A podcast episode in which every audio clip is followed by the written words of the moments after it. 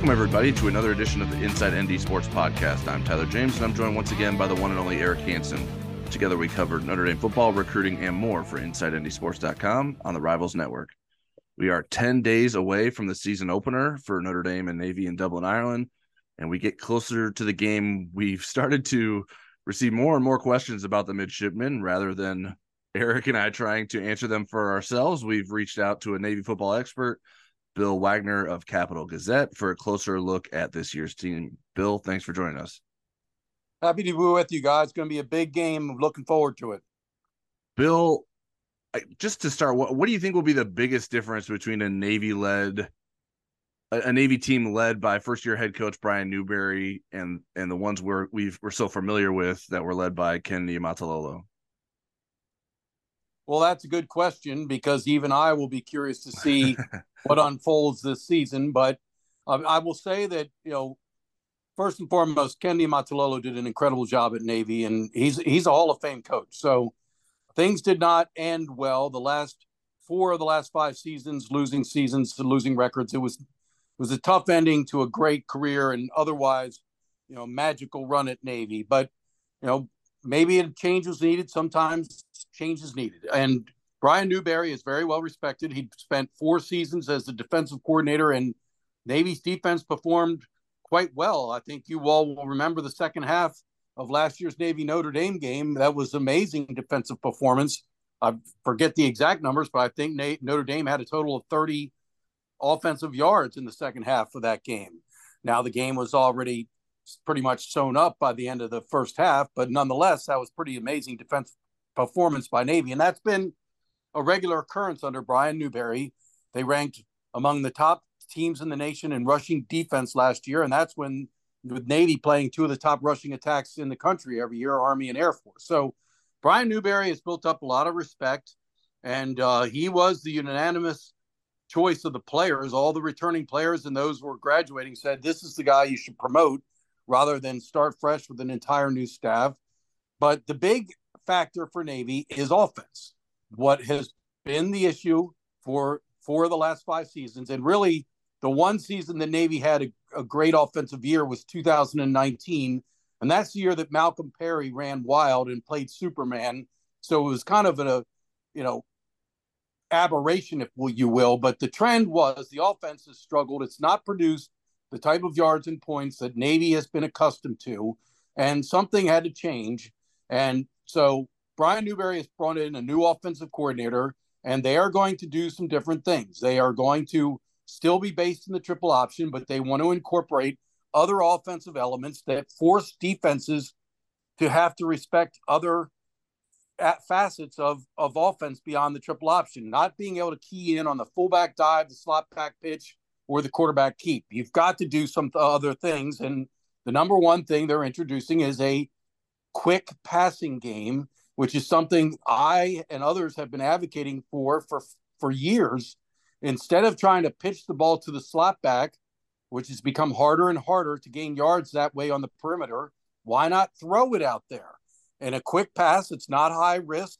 You don't have to drop back one, two step drop. So that's the biggest thing I think you're going to see quick passing game elements to try to force defenses to be a little more honest.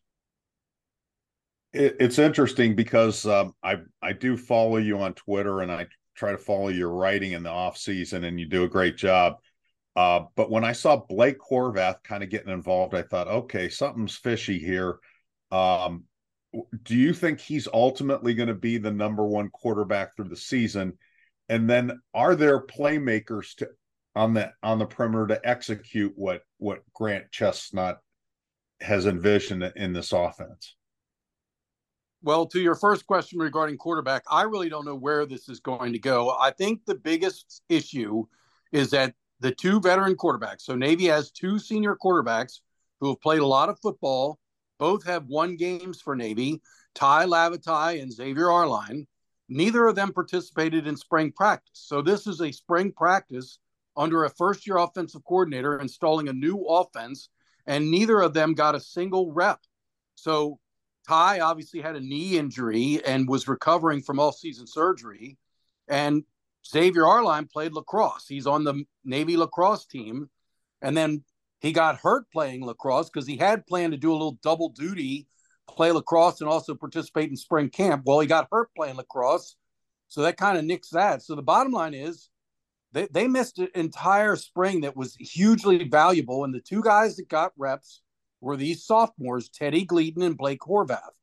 Now, and this dovetails to your point, mm-hmm. Teddy Gleaton is the guy that emerged from spring camp as a starter. He was basically getting the first team reps the entire spring camp, but Teddy Gleaton had to go to summer school. And Navy, August practice, preseason practice, which actually started in early July, as you guys know, with the early game. Ted Gleaton was not available because they practiced in the mornings and he was in class. So Teddy Gleaton missed basically the entire training camp. And so he's pretty much out of the mix for the time being. And that's how Blake Horvath is in the mix because he's the one remaining quarterback that got a lot of reps in the spring and he knows the offense better than Lavatai and Arline. He even mentioned on a, a Zoom presser we did that Xavier and Tai have come to him asking questions because he got something like 700 reps during the mm-hmm. spring and they got none. So I think you're going to see Tai Lavatai for sure because he's the most experienced quarterback on the roster. He's got 19 career starts. He's played a lot of football. But you're talking about playing Notre Dame in the season opener on a worldwide stage. I, I, I don't think that's the place for a sophomore making his first varsity appearance. Um, so I think what they'll do is probably start Lavatai, and I have no inside information. This is just my reasoned guess. But then you get a Horvath in there and get his feet wet and see how he does. But you know, I think coming out of the gate, you need an experienced guy who's played football, who's been in these games. Bill, and then go ahead. Well, your second question was about playmakers. Yes, there are yeah. some playmakers. What you're going to see is slot backs instead of being pitched the ball, they're going to run a short little out and get thrown the ball. So they've got all sorts of talented slot backs who are quick and and and can make moves in space. And they've got a couple decent receivers. The number one I would mention is Jayden Umbarger, number 87. He's a very, very talented receiver. He had been what I called Mr. Reverse because whenever they ran a reverse, they usually used Jaden because he has the ability to make guys miss. Um, they've got some weapons that, that, if they get the ball in the perimeter, can make some things happen. Sure. Bill, uh, in a recent story of yours, Brian Newberry sounded like he wasn't necessarily pleased with the offensive consistency that he's been seeing in practice. Do you think that all sort of comes back to the quarterback position, or is it bigger than that? I think it's everyone learning a new offense and it's new terminology, new plays, and it's just going to take time for Navy to to be able to execute the full menu of plays that Grant Chestnut has brought in. And that's one of the beauties of the triple option was it was so simple and Navy repped it over and over and over.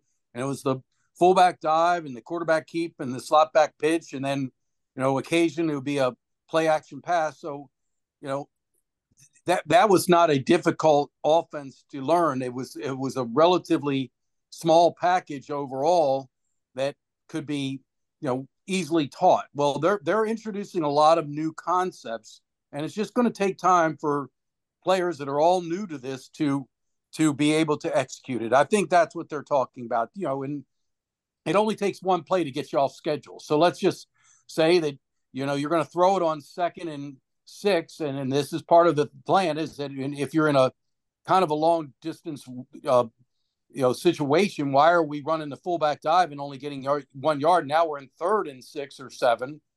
The plan is to throw it out into the flat or whatever, a screen pass, whatever, maybe over the middle. If you don't complete that, that's devastating. So I think that's probably what they're talking about is that the quick passing game has to be executed with the proficiency as throwing a, a pitch. You got it has to be completed. On defense, uh, I know that Brian promoted as linebackers coach. It sounds like schematically they're pretty similar. Lots of returning guys. It's interesting because they were second in the country in rush defense, and their pass efficiency defense was not so good. But I mean, that philosophy certainly fit who they were playing. Now Notre Dame comes in with a quarterback that has a deep passing arm, and they have wide receivers that can do that. How do you think that'll affect how Navy goes about approaching the Notre Dame game, given the change in philosophy and personnel? Well, what you saw in the first half of last year's Navy Notre Dame game was the whole problem with Navy all season. Too many big plays in the passing game. Too many times when defenders got the ball thrown over their head. Uh, too many, you know, passes that went for, you know, uh, YAC yards after catch. But you're correct. They they played good defense overall, but they gave up too many big passing plays, and that has been a major emphasis during the off season. And Newberry hired Eric Lewis, who's the son of Sherman Lewis, who was a very well known NFL coach for many years. And Eric Lewis has been appointed the passing game defense defensive passing game coordinator. And he's basically been charged with getting this passing game pass defense fixed. No more big plays, but a lot of it goes back to Newberry's high risk approach. They do a lot of blitzing and you know uh, they they put their defensive backs in tough positions and one on one quite a bit. And so when you're playing high risk and blitzing a lot, that's sometimes the result is you're going to get beat deep. But they have got to fix that. And you're absolutely right. Sam Hartman's ability has the ability to pick Navy apart if they have not improved this pass defense. Bill, uh, how does how does the Navy defense replace Mister Do Everything John Marshall? I don't think you do. Just like you didn't you didn't replace Diego Fagot who was the inside linebacker who you know, led the team in tackles for three years. So, you know, Marshall had an incredible senior season. There's just he set records, records for tackles for lost sacks. I mean, it was just an unbelievable. Um, you're not going to have a guy step in and striker and do what he did.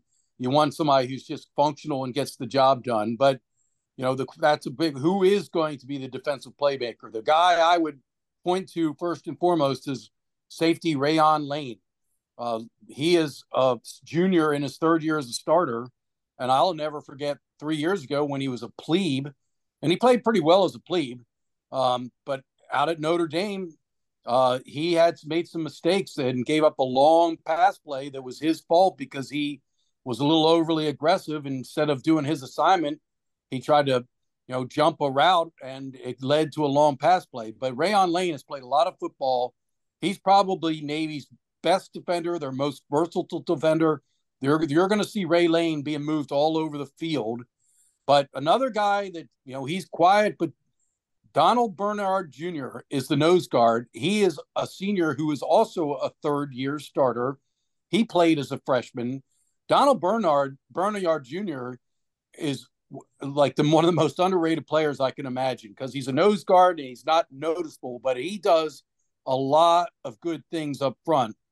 And they've got a defensive end named Jacob Busic, who, if I had to guess who would emerge as the new disruptive force getting after quarterbacks, it would probably be Jacob Busic.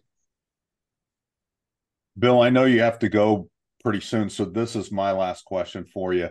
There's been a lot of buzz about the Pac 4 either trying to absorb some of the AAC or the AAC pulling those four packs uh, four schools eastward. I'm wondering wh- where you think Navy comes out in all this, and would it has conference membership been good for them, or if they come out of this as an independent, is that okay? Yeah, I don't foresee Navy ever going back to independent status. Uh, they they have vigorously sought out a conference for a variety of reasons, and as it stands right now, they're in a conference that has an avenue to the college football playoff. You know, so and and the American Athletic Conference has been the best. If you want to, you know, get, don't get their commissioner Mike Aresco started about Power Five. He hates that that moniker. He doesn't believe it's deserved. He thinks the American Athletic Conference has been every bit as good as Big Twelve and Pac, whatever they are. uh, they've been. They used to be the Pac-12, but then I think they were the Pac-10, and now they're the Pac-4. But you know, performance-wise on the field, American Athletic Conference has been pretty doggone good, and to the point where they don't like being considered Group of Five. They feel they're way above Mountain West and Conference USA and Mid American Conference, but you know they obviously had to realign. They lost Central Florida, Cincinnati, and Houston, three heavyweights of the conference, multi-time conference champs amongst them, and that was a tough blow. And they've replaced three with six, so they become a larger conference. And you know they brought in some pretty good people. You know, Texas San Antonio is a pretty doggone good program yeah. that comes right in. So I think I see the American Athletic Conference looking to get absorbed Pac-12 schools as opposed to being absorbed. They're they're in a stronger position. They've got a really good television contract. They got a lot of teams, a lot of good schools, a lot of established schools. But for me to predict where this mess of college football is going is impossible. I would never have predicted where we are now a few years ago. But all I can tell you is the American Athletic Conferences is on very strong footing, and Navy is a very, very invested and uh, a foundational program within the American Athletic Conference. It would be easier to predict that, I think, over pints of Guinness. I'll turn this over to Tyler. there you go. All right, Bill, that's all we got for you. We really appreciate you taking time to talk to us, and we will continue to watch your work in the lead up to the Notre Dame Navy game. Thanks, guys. Always good to be with you. All right, now it's time for questions. You can submit questions to us on Twitter or the Insider Lounge message board before every podcast. I'm at TJamesND and Eric's at eHansenND. First one I have for us, Eric, is from at Charles W. Wolf. Does opening with Navy mean the defense loses some install time for the scheme they want to implement and run for the other 11 games? You know, I think that's accurate to some extent, but they've certainly had ab- adequate time, and especially given that it's the second year in the system and that adding tweaks, which they've done, is much easier in that context. Uh, and and then the other thing is, I'd also rather have Navy right at the start and get them out of the way, and then have to then have to adjust to it in the middle of a season, then adjust back out of playing against that offense, and and then um, as Bill Wagner mentioned in our interview, we're going to see some conceptual carryover because Navy's throwing the ball a little bit more. But again, I think Notre Dame's install is complete. I think they feel pretty good about you know where the defense is going. It's just going to take us a couple of games into it for us to actually view where where this is all headed. Yeah, I, I think if you had to choose, I think the first game would be the best time to play Navy, in my opinion. I, I you you have all off season to both prepare for Navy and install your offense, uh, your defense. Um, so I think um, this is actually probably the preferred way. Now, there may be a little bit concerned, like, well, they may be doing some different things because of the new offensive coordinator, but what are the odds that Navy's better at a quick passing game than Notre Dame's offense is? I, I think it's pretty low. So Notre Dame should be able to handle that. I don't know that that's going to be cause some sort of like defensive confusion for Notre Dame and how they're going to stop whatever Navy's trying to do in the passing game. All right. Next question is from Robert Halicki at B Halicki 5859. Curveball this week. Given the development along the defensive line, do you expect Marist Liufau to have more big plays or has that ship ship sailed? Second, what is a stat that would shock you in a bad way given the potential development of the D line? Example, more rush yards or rushing touchdowns per game. Robert, I think the ship sailed and it came back into port. And I think that uh, um, Marist is going to see fewer snaps than the 646 he did last year, which was tops among the front seven players. But I think we'll see more consistency and potentially more impact. You know, at the beginning of camp, Jack Kiser was really, I think, a more preferred option and then the last couple weeks or so, Marist has really been playing at a high level and has kind of earned at least an equal role to Jack Kiser, if not maybe nudged ahead of him. Now, I don't think they're going to do the same things necessarily, even though there's some overlap there. Uh, but I do think we're going to see more of the Marist Liufau we expected to see last year. As far as the stat that would shock me in a bad way, um, I guess if Notre Dame's rushing defense stat line, uh, if they didn't have a better rush defense, that would be shocking and troubling. the thing about it is when you play Navy in your first game, that that's going to be skewed for a while until they play some conventional offenses and have some success against them.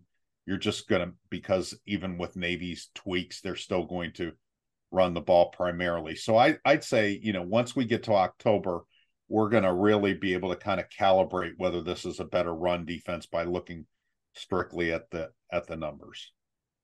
Yeah.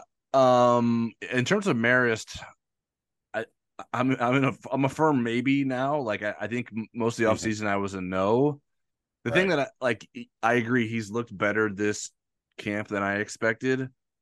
The thing that I can't sort of figure out is like we always thought he looked good in practice before the before last year too, and then and then it didn't come didn't show up on Saturdays. So I don't I don't like I, I don't know what to expect. I, I think he's definitely looked better than I, I've anticipated this this this preseason camp, but I don't know. I I, I thought he was going to be great last year and he wasn't. So I don't know what to think about. Well, he looks he, he looks good again, but what what does that what does that mean come Saturday? So I think uh, I'm I'm to wait and see on that. I wouldn't make any bold proclama- proclamations about Marist Liufau other than I think he's to play a lot because we see him out there a lot um, in practice. Um, as for the defensive line and any stats related, I, I don't know that anything would really shock me. I mean, I think the D line is better than I expected. Um, but will they be better than last year? I, I don't know that I would be if and if they're not, I definitely I don't know that I would be shocked by that. I I mean, you mentioned the rushing defense. They were 36 in the country, giving up 132 rushing yards per game. So it's not like they were um Brian VanGorder bad. Yeah, they weren't terrible. Um, so if they were a little bit worse than that, would that be shocking? No, I don't know. Um, I don't know that they're. I mean, they're probably going to have less sacks than they'd had last season. Um, I guess. I guess the only thing that would be shocking if the red zone defense was worse, uh, giving up ninety four percent scoring rate. Uh, but so I, I don't really know. I, I, I, think we've seen good signs of improvement on the defensive line, but I'm not ready to say like I I just I just wouldn't be shocked if they're not as good as they were last year because I, that was sort of always the expectation, even if they've out uh performed that this this training camp. All right, next question is from Marie Biafore at Biafore underscore Marie. As Notre Dame is often O line U and typically recruits very well in the O line, why is it that we have a big concern at guard this year? In the last couple of years, have we missed on recruits that would have been better guards, or are some of the issues a product of misevaluations? Um, I, I think it's all about the chemistry, Marie. There's plenty of talent at guard, and there is a plenty of talent at tackle that can be converted to guard play. I, I just think it's about this camp has been about choosing the right pieces and then seeing everything through one set of eyes. I borrow that from Mike Golic Jr. I like that phrase. Um, it's their third position coach in three years. I know that um, Joe Rudolph didn't make a lot of changes in terms of how he taught and the concepts. He tried to stay somewhat similar to what Harry Hiestand had been doing. Uh, but again, I mean, with offensive lines, it's you're only as good as your weakest link. Defenses are going to sense who your weakest player is and try to attack that part of your offensive line. And so when you're trying to audition new people, uh, you know, and and the other thing was Harry didn't play a lot of those reserves last year. You know, there mm-hmm. are guys that were on the offensive line that are potential starters this year that got maybe three reps in games last year. So I think eventually you're not going to worry about the talent level. It's just about the chemistry. Yeah, I mean, there's always going to be a concern when there's inexperience, and the way it looks right now, we're talking about two guys that have played very little football on Saturdays. Um, if Rocco Spindler and Pat Coogan are the starting guards, um, but Rocco Spindler is a four-star, top 100 player. Um, him winning a guard spot should be a good thing, um, and not necessarily a question in, in, as it relates to recruiting. Pat Coogan was a three-star recruit, um, so that would be a little bit of a surprise. Um, but I mean, if you sort of like go one by one by the at the different recruiting halls, I think this is kind of how it should have worked out, unless like someone like John Olmstead, who was a four star recruit, but obviously was overrated. Um, he transferred out. If he was actually good, maybe he would be a starting guard at, right now for Notre Dame. But the 2020 class, you had Tosh Baker and Michael Carmody. Those guys were always better suited as tackles. Um, then in the 2021 classes where you have your starters from with Coogan and Spindler, and they were always projected as the interior lineman in a class that included Joe Alt, Blake Fisher, and Caleb Johnson.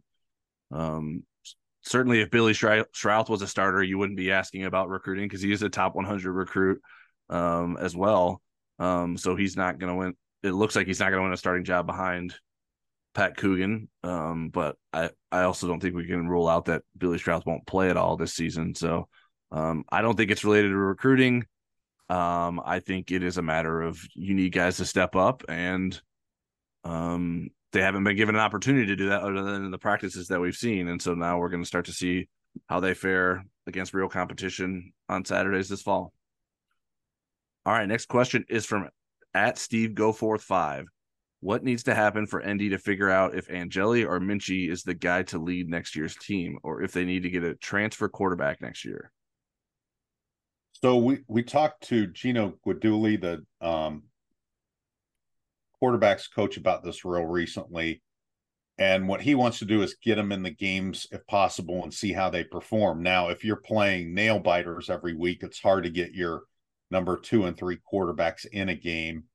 Um, the other thing is, he said, you know, when we get them in the game, we can't just have them hand off. They need to run the offense. We need to see them do all facets of it, process defenses not just you know run out the clock in in those games if they're you know uh, a big wide margin in favor of Notre Dame.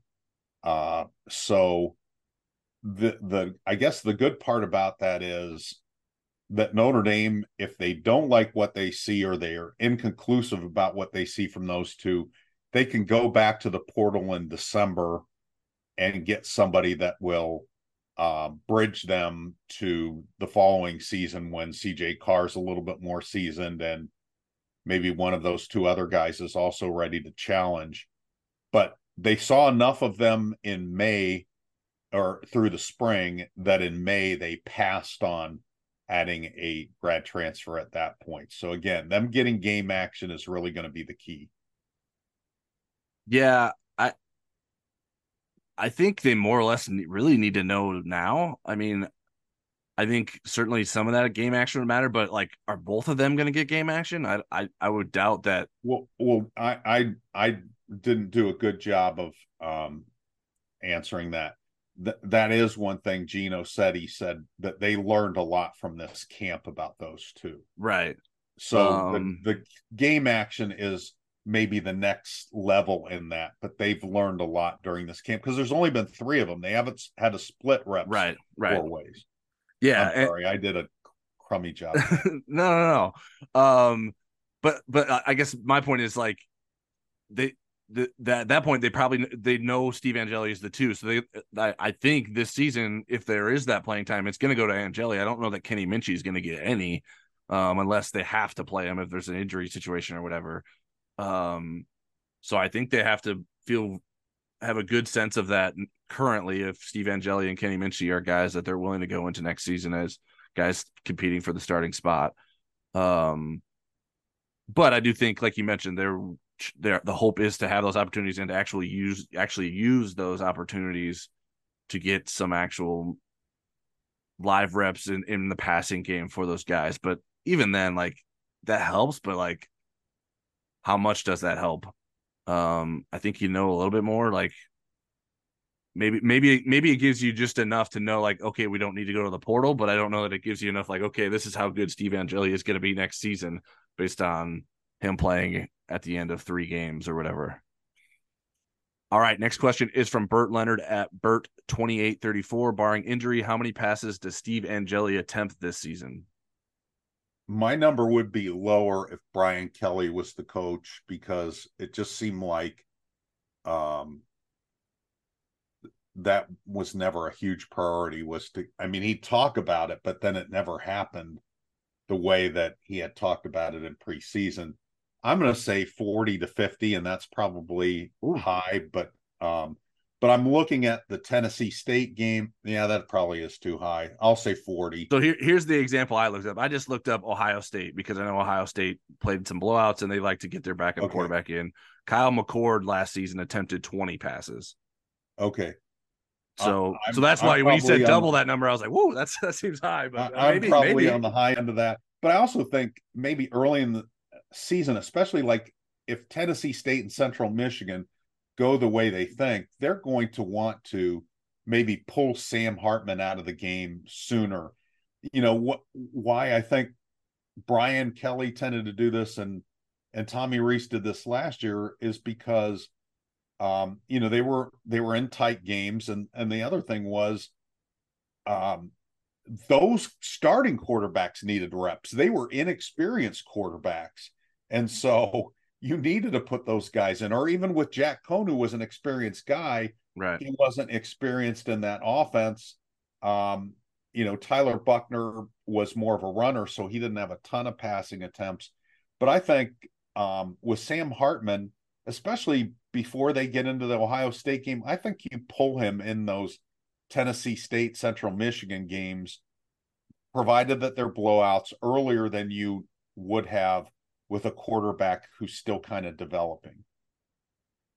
Yeah, I, I, think that's fair. I, I, would be curious, like I just said the last question, maybe Minchey doesn't even play, but maybe in those games they they if they pull Hartman early, they carve out okay the last half or the first half of what we whatever is remaining in the game, we'll let Steve Angeli play, and then the the second half we let Kenny Minchey play.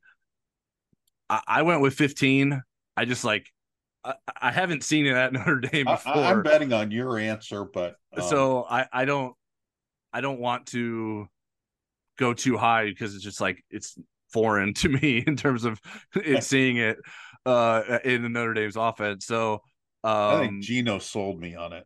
I think I mean I, I, I would guess whatever the number is, I would I would imagine the majority of them will happen in September um, because those are when the the more lopsided matchups are likely to occur.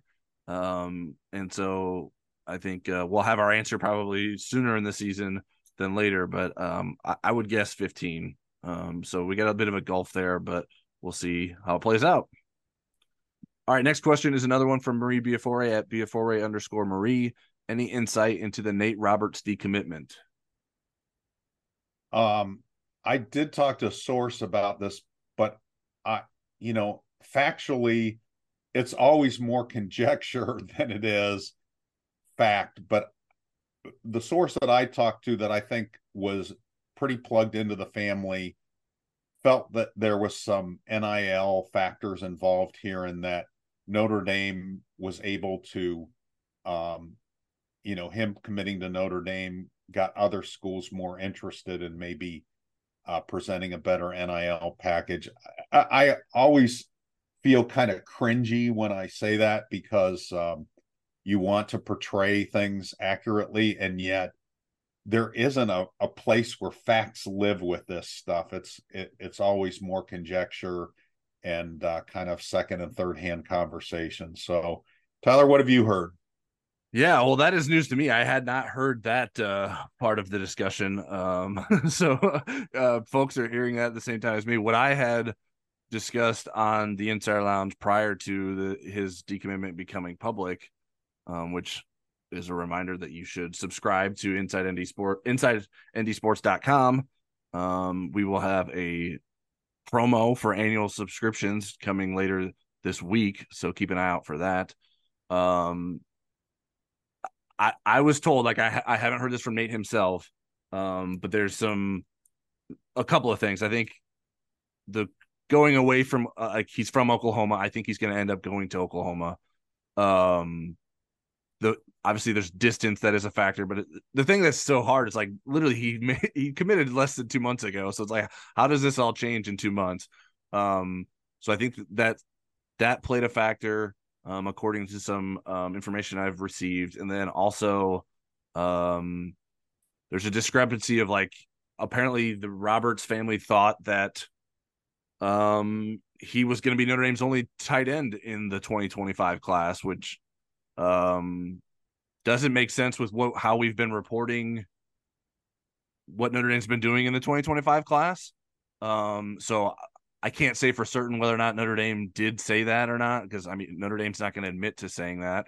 Um, if uh, so, and, and like I don't know, I just like how how did the Robert were the Roberts family not reading any other coverage of of uh of his commitment? I, I don't know, like it just seems kind of strange that that that would be the perception there because Notre Dame's always been going after multiple tight ends. James Flanagan, who's a, a Notre Dame legacy, has always been an important target for Notre Dame. Um, and is someone they continue to, to recruit at tight end. Now, there was a point in time where it seemed like Notre Dame was referring to Flanagan as an athlete rather than just specifically a tight end. I don't know if that was to maybe ease the minds of the Roberts family. Um, that's sort of my read of this. I don't know exactly how it's all played out. Um, but in the end, it was a kid that was committed for two months. Like, what? Uh, how much sweat are you going to lose over it? It's the tight end position. Notre Dame does not have trouble recruiting tight ends, um, so they're going to go back out there and get other tight ends and um, feel confident with where they're going. Certainly, Nate Roberts is a great player, um, one of the top tight ends in the country in the 2025 class. But Notre Dame will move on and find other options. Next question and last question is from Ryan Urquhart at Urquhart CRNA. I'm curious how the players who've transferred out have fared, in particular, Drew Pyne, Tyler Buchner, Lorenzo Styles, and uh, Logan Diggs. Will any of them be truly missed by Notre Dame this season? Um, so let's start with the quarterbacks. And um, Drew Pyne is at Arizona State, and he was number two coming out uh, spring. Arizona State had an incumbent quarterback, and they had a really good freshman coming in and Jaden Rashada. Jaden, if you remember, was the guy that kind of got caught up in the um, NIL fiasco uh, in Florida and was with Miami, right, Tyler? Yes. Okay. So then they get into training camp, and Drew seemed to make being make good progress to the point you know they were trying to present this as hey we don't know who's starting but but the incumbent was getting most of the number one reps. And then Drew Pyne got hurt in a scrimmage recently. Um, not a serious injury, a hamstring tear, which does doesn't sound super minor to me. Anything you anytime you tear something, but uh, Jaden Rashada came in and played really well, and now the thought is that he's jumped over Drew. Even when Drew comes back, he'll be the number three trying to jump over two people to get to number one. And barring injury, I think that's going to be real, really difficult. Maybe he gets back to number two. Tyler Buchner did not play well in a close scrimmage, according to reports from our Alabama site. He threw a pick six to a defensive back who had transferred in from Georgia. Uh, Jalen Milroe is right now the number one guy. I would say based on what we've read on the Alabama site, Buchner would be three. But I think, again, with the Rees factor, I don't know how much um, set in stone the one, two, three order is. I think Buchner would still have opportunities to move up and maybe even move up all the way to the top, but he's got a a tough climb with um with um Styles, Lorenzo Styles at Ohio State. Um, it's interesting because he's kind of following the arc he would have fallen had he stayed at followed had he stayed at Notre Dame. You know, there wouldn't have been a great opportunity for Lorenzo to be a starter this year at cornerback at Notre Dame. He would have probably been the maybe the fourth or fifth option in a deep cornerback room. That's kind of what he walks into at Ohio State. It it seems like he's content with kind of developing this year and then being a factor next year. But he is definitely a cornerback there and not in there too deeps. And then Logan Diggs was walking into a kind of a numbers game. And yet, in talking with the offensive coordinator, Mike Denbrock, there was a hope that he would be able to distinguish himself and maybe reach the top of the depth chart. But they have a lot of talent there, they have a lot of numbers and you know he's probably going to be in a similar situation in terms of playing time with um with you know the number of backs so that he would have been at Notre Dame with Audric Estime and some of these other guys. Will they miss any of them? I think if Sam Hartman gets hurt, they would miss Buchner. I think he's right. Uh, ahead of where the current quarterbacks are. Lorenzo Styles, if he was going to be a cornerback, um, which he had moved to here before he transferred, I think they would maybe miss him more next year than they would this year. I mean, but he'd be a you know great guy to have on your team. Diggs, I mean, I love the talent in the running back room, especially after interviewing Devyn Ford last night and knowing Jadarian Price remains looking very healthy. And yet there was something about Diggs that you could really count on him in games. You knew that when the bright lights came on, you were going to get his best. So I would say out of those four, probably Diggs is the person that you miss the most, and and Buchner if Sam Hartman got hurt. Yeah, I I think Diggs is the one you miss. I I you can't replace sort of that experience that he had. I mean, you can replace it, but like just going into the season, you can't know. Like we think Jadarian Price and Gi'Bran Payne and Devyn Ford can all be valuable assets to the running game, um, and even the passing game as as guys on the backfield. But Logan Diggs had done it for Notre Dame, um, I, and I really like the way like Logan Diggs and Audric Estime sort of fed off each other. They had a seemingly good playing relationship that I think helped each other. Um, and not that those guys that are in the running back room with Audric Estime now can't do can't mimic that, but um, I would feel the most comfortable if Logan Diggs was the guy back there than a bunch of guys that haven't been able to prove themselves at Notre Dame yet. So that would be the one I think they missed the most. You're right. Like Styles, like the cornerback room is loaded right now. Um, and it sounds like he's gone into a situation where he doesn't have playing time right away at, at Ohio State either. So it's a bit of an interesting um decision there um for him, but obviously like you know the connection to his family and playing with his brother, so that's a different sort of opportunity than existed at Notre Dame being on his own. Um, and, and Buchner, yeah, I think. I mean, even if you're talking about as the backup, I think I'd probably rather have Drew Pyne as the backup than Steve Angeli in, in uh in a situation this season. Um, it wouldn't necessarily help you in the long run. Nobody like on our message board would say that. No, i don't know. Well, Drew Pyne's best role was as a backup coming off the bench.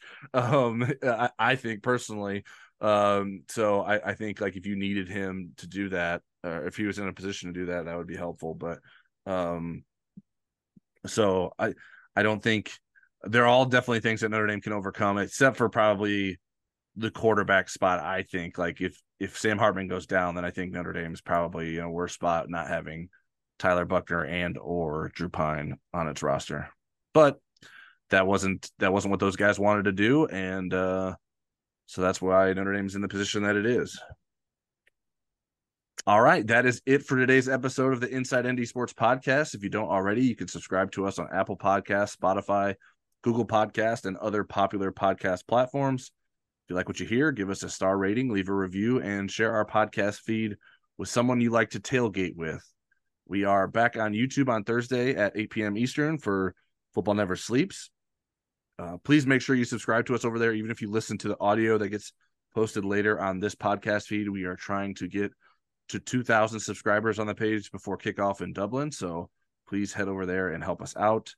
And we'll be back with you next week for another podcast, which will start our typical game week schedule of recording on Tuesday. We'll get a podcast done before I hit the hit the uh, hit the airways to head over to Ireland um, which is kind of crazy that we're almost here. I need to I need to start learning about what I need to know about being a someone who is traveling in Ireland because I am probably ill prepared at this point, but we got time to figure that out. Um, well, at least they have the courtesy to speak English. yeah, I don't, I don't have to worry about that. So I'm feeling a little bit better.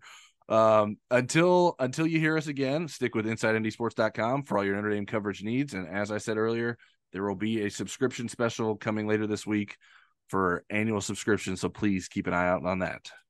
Have a good week.